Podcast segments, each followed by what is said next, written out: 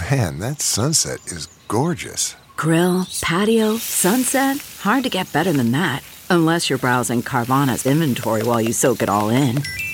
Oh, burger time. So sit back, get comfortable. Carvana's got thousands of cars under $20,000 just waiting for you. I could stay here forever. Carvana, where car buying meets comfort, meets convenience. Download the app or visit Carvana.com today.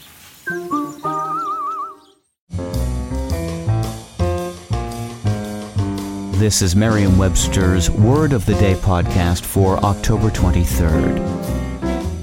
Brought to you by Merriam Webster's Unabridged Dictionary Online, America's largest dictionary, now continuously updated. Learn more at merriam-websterunabridged.com. Today's word is interlocutor, spelled I N T E R L O C U T O R. Interlocutor is a noun that means one who takes part in dialogue or conversation.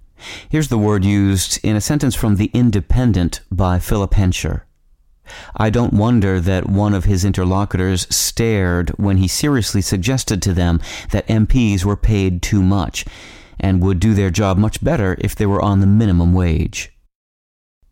The word interlocutor derives from the Latin word interloqui, meaning to speak between or to issue an interlocutory decree. An interlocutory decree is a court judgment that comes in the middle of a case and is not decisive. Interloqui, in turn, ultimately comes from the words inter, meaning between, and loqui, meaning to speak.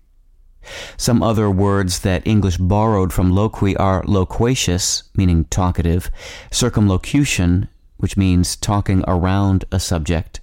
Ventriloquism, meaning talking in such a way that one's voice seems to come from someone or something else.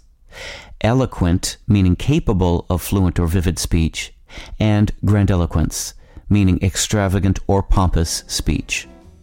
With your word of the day, I'm Peter Sokolowski.